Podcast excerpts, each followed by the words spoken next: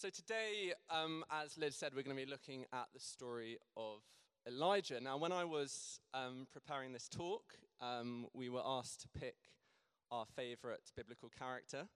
Um, and my favorite story in the Bible actually comes from the book of Elijah. So, prepared all the way through, got to the end, I was like, Where, where's the story gone? It's not there anymore. Um, turns out there's Elisha, not Elijah, but I was in too deep by then, so no going back. Um, so, Elijah it is. Um, and um, his story is amazing in itself. It only appears um, in any substance in just seven chapters um, in the Old Testament across two books, 1 and 2 Kings, not the book of Elijah, as Lydia has been saying all day. Um, and although he may appear fairly briefly, there are so many great events in his story.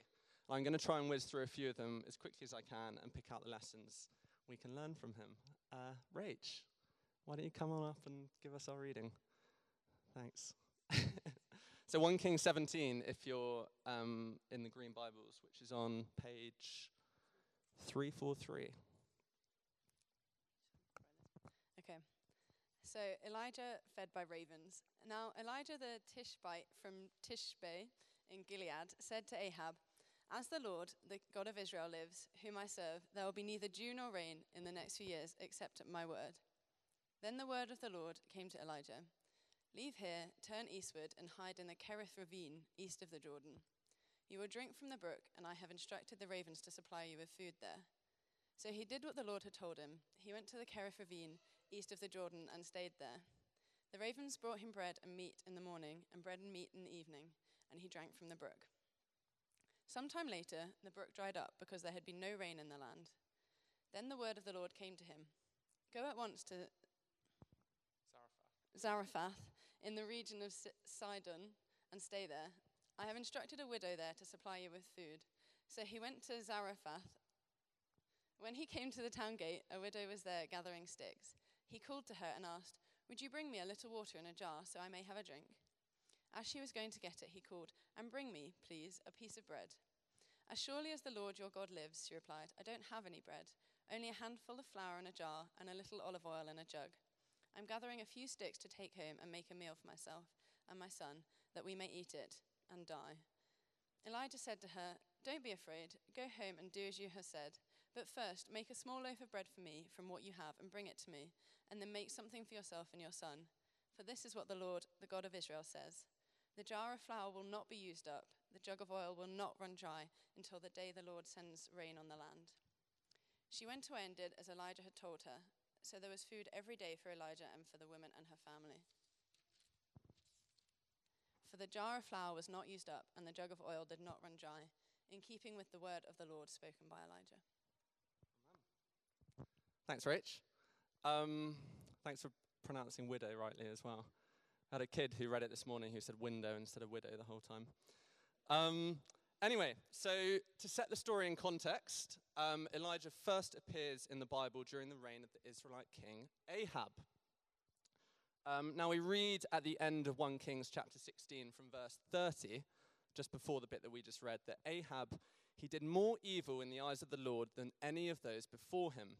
He not only considered it trivial to commit the sins of Jeroboam, son of Nebat, but he also married Jezebel, daughter of Ethbaal, king of the Sidonians, and began to serve Baal and worship him. So, um, not only was Ahab himself pure evil, but his wife Jezebel was just as bad, if not worse. She and Ahab had married, and she had brought with her the pagan god Baal to the capital of Israel. Now, um, I study classics um, at university, which means I try and make use of it whenever I can, which is not very often. Um, however, this is one of those times um, I did a bit of further digging on Ahab and Jezebel, and it turns out that the Roman historian Josephus wrote about them both. So, in his book, The Antiquities of the Jews, he said, This woman, Jezebel, was active and bold and fell into so great a degree of impurity and madness that she built a temple to the god of the Tyrians, which they called Belus or Baal, and planted a grove of all sorts of trees she also appointed priests and false prophets to this god. The king also himself had many such about him, and so exceeded in madness and wickedness all the kings that went before him. So, um, back to 1 Kings. Um, Ahab was uh, the latest king in a line of successors who had turned away from the Lord. Those before him, Omri, Zimri, Elah, Baasha, Nadab, Jeroboam, and Rehoboam, had all done evil in the Lord's eyes. So, this means that the word of the Lord had not been adhered to for nigh on a generation in Israel. And so it was into this breach that Elijah the prophet now appears into a land consumed by evil, pagan worship, and blasphemy. So if you turn back with me to the start of 1 Kings 17, which Rach read earlier, this is when we first encounter Elijah. Um, he's managed to get an audience with the tyrant Ahab, and I'm always very struck by the first words that we hear him speak. Verse 1 Now Elijah the Tishbite from Tishbe in Gilead said to Ahab, As the Lord, the God of Israel, lives, whom I serve, there will be neither dew nor rain in the next few years except at my word. What boldness and what courage would it have taken to approach the king of Israel and say that? The irony behind these words is that Baal was also known as the god of fertility and the lord of rain. Elijah was prophesying drought. His words would have flown right in the face of everything Baal had stood for. I imagine Ahab would have been incensed by what he had heard, and within days, I'm sure, would have ordered Elijah to be thrown into chains and locked away in prison to rot for the rest of his life. Indeed, I'm surprised he didn't do it then and there on the spot. Um, but Elijah knew his purpose and he was obedient to God. He'd been raised up by God to speak truth to those in power. There are countless examples of similar men and women throughout the Old Testament who are raised up for this very purpose. We read of the midwives who refused to obey Pharaoh in Exodus, Deborah, Gideon, and Samson in Judges, David who defied Saul in 1 Samuel, Daniel, Shadrach, Meshach, and Abednego who stood up to Nebuchadnezzar. The list goes on and on. And that is also our call as Christians today to stand up for truth no matter what, no matter the person, no matter the station he or she holds, no matter the situation, stand up for truth no matter what.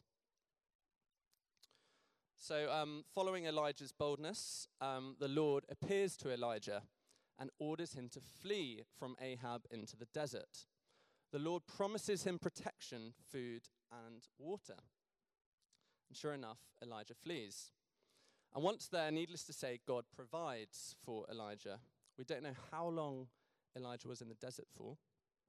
We then read in 1 Kings 17 7 how the Lord again appears to Elijah, saying, Go at once to Zarephath of Sidon and stay there.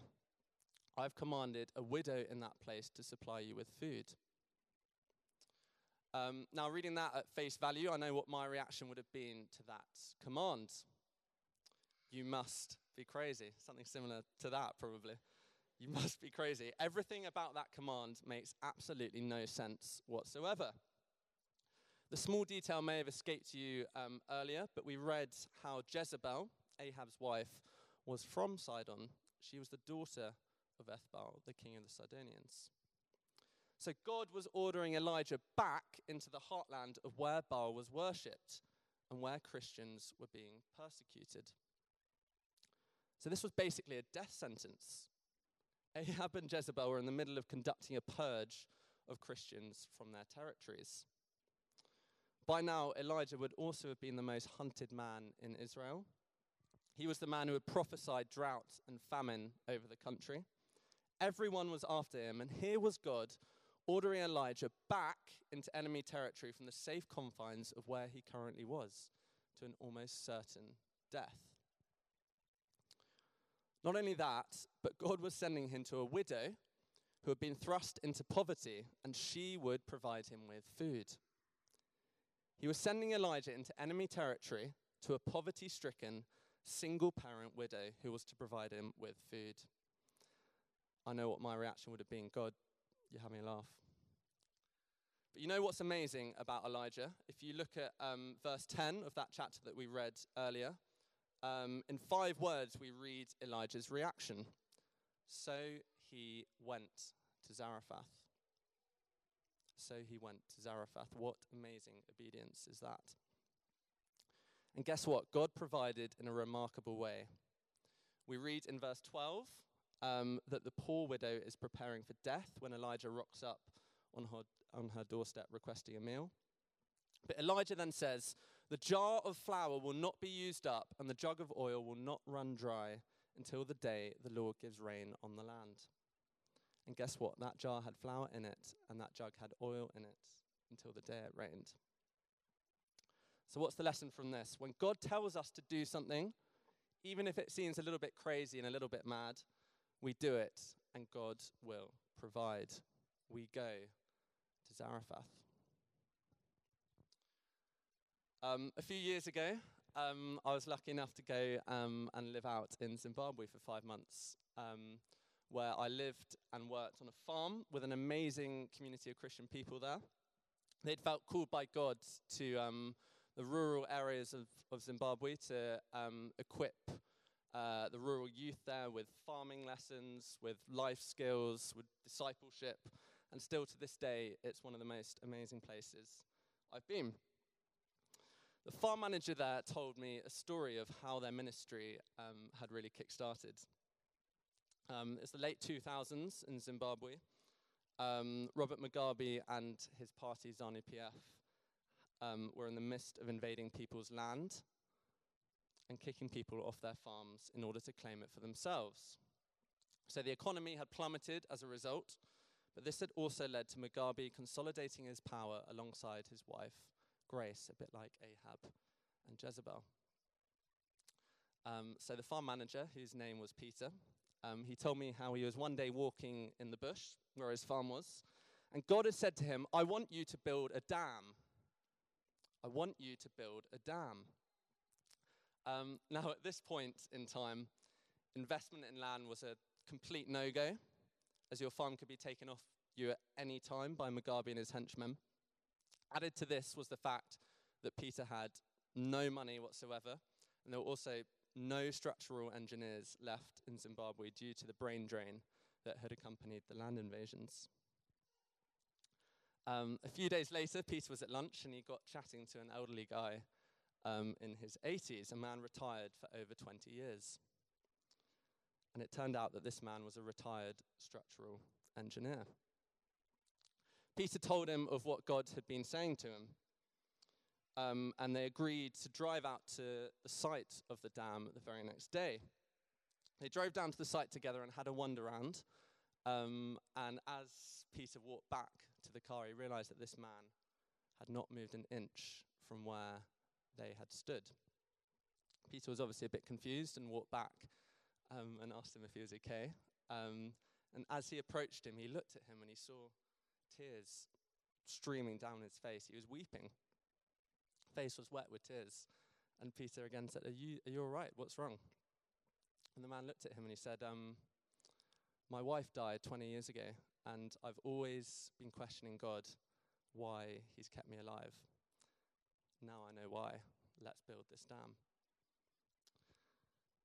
And sure enough, um, the money poured in. Uh, the invaders miraculously stayed away, and the dam got built. Uh, the dam was finished on a Friday.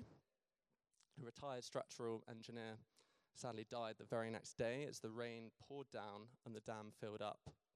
And a week later, they had his funeral. When we obey God's call in our lives, when we go to Zarephath of Sidon like Elijah, when we say yes to building a dam when it makes absolutely no sense, however crazy, God provides, just as he did for Elijah and the widow, so he did for Peter and his farm. Um, let's flick quickly onto another Elijah story in chapter 18, chapter later. Um, I don't have time to read through it all, but we're now in the third year after Elijah um, had prophesied drought and famine over the land. Times would have been tough, food reserves would have been running out, people would be malnourished, and crops would have been failing for the third year in a row. And the word of the Lord comes to Elijah, ordering him to present himself to Ahab, and that rain would then be sent on the land. So Elijah eventually ends up in front of the king. He accuses the all powerful, almighty Ahab of being the instigator of all this hardship. Brave move. But what he does next goes a step further and reveals to us Elijah's utter faith and reliance on God. He effectively challenges the 450 prophets of Baal to a duel Baal versus God. And not only does he challenge the prophets, but he also challenges the people. We read in verse 21 how he said to them, How long will you waver between two opinions? If the Lord is God, follow him, but if Baal is God, follow him. A bit of time in Baal's temple, a bit of time in God's, that does not suffice. Elijah calls upon the people here to make a wholehearted commitment to God. Shortly afterwards, um, Elijah orders a bull to be sacrificed and placed on the wood, but not set fire to. The challenge is set. We read in 1 Kings um, 18 19, verse 19, the God who answers by fire, he is God. So, first up are Baal's prophets. They, they called on Baal's name, they shouted, they danced, they shouted louder, they slashed themselves, they prophesied frantically, and then they offered sacrifice. No fire. Then comes Elijah's turn. Such is his faith in God that he orders four jugs of water to be poured over the sacrifice three times. And what does he do next? If you look in chapter 18, verses 36 and 37, Elijah calls out, O Lord, God of Abraham, Isaac, and Israel, let it be known today that you are God in Israel, and that I am your servant, and have done all these things at your command. Answer me, O Lord, answer me, so that these people will know that you, O Lord, are God, and that you are turning their hearts back again. And what's the result? The fire of the Lord fell and burnt up the sacrifice, the wood, the stones, and the soil, and also licked up the water in the trench.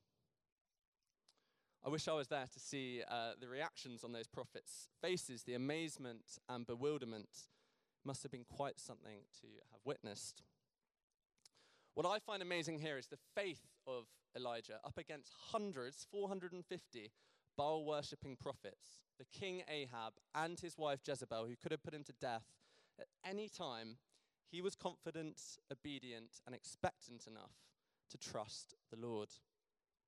When it would have been so easy to run away and yield, he not only stood firm, but he also issued challenge to those who did not yet believe.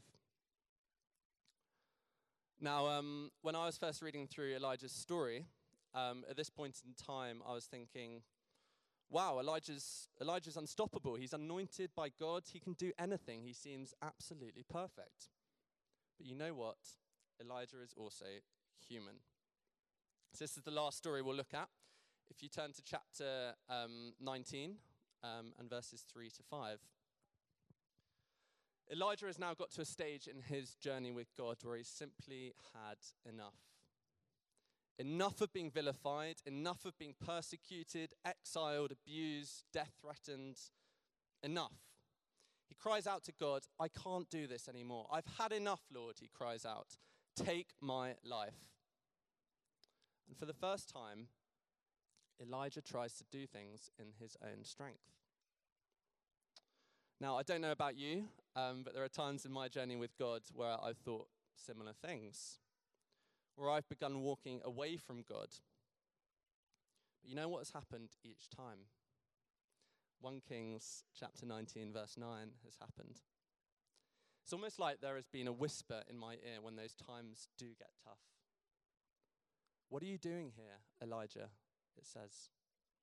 What are you doing here, Angus? What are you doing? And if I ignored that, just as Elijah did the first time, God will repeat it as he did in verse 13. What are you doing here? He says.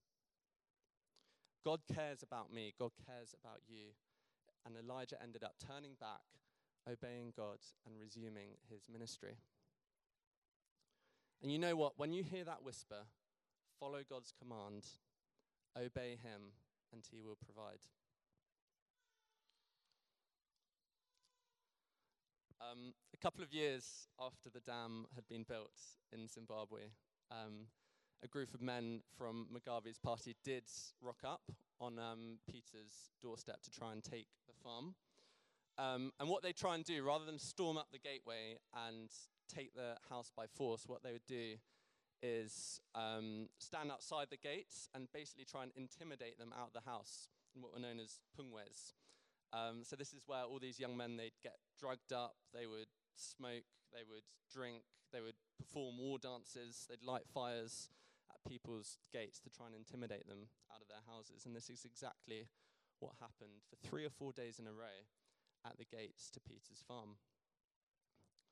Um, and Peter and his wife got down um, on their knees on the third or fourth night, um, and they cried out to God and they said, God, we, we can't do this anymore. We need a miracle. They had young, three young children um, in their house who were obviously absolutely terrified. And they knew that for the sake of their family, they now had to leave. But they gave God one more night. The next morning, uh, they woke up, drew back the curtains, complete and utter silence. Everyone had gone, all the young men had gone, the fires were smouldering, but complete silence. Obviously, they were a bit confused. Um, a couple of hours later, um, police cars stormed up the driveway, um, came through the gates, um, and Peter went out to see what all the commotion was about. And the police chucked him in the back of the car and they took him off to the nearest jail cell um, and chucked him in a cell. And a couple of hours later, um, the interrogators went down to see him. And their line of questioning, Peter was very confused by. They said, Peter, where did you get all your white horses from? Where did you get all your white horses? And Peter was obviously completely confused by what was going on. White horses hadn't been seen in Zimbabwe for years by this point. Slightly confused, the police soon um, released him. But the story goes that overnight, when Peter and his wife Died prayed unto God that um, those young invaders had been chased away from their home by an army of people on white horses. So that farm and that, um, that dam has now enabled and equipped thousands of people and thousands of families in that local area just because of their obedience to God. So, when God whispers in your ear, What are you doing here? What are you doing here, Angus? What are you doing here? I'd love for us to be a church where we follow God's command, we obey His word, however crazy it might seem. Because you know what happens when we do? God provides.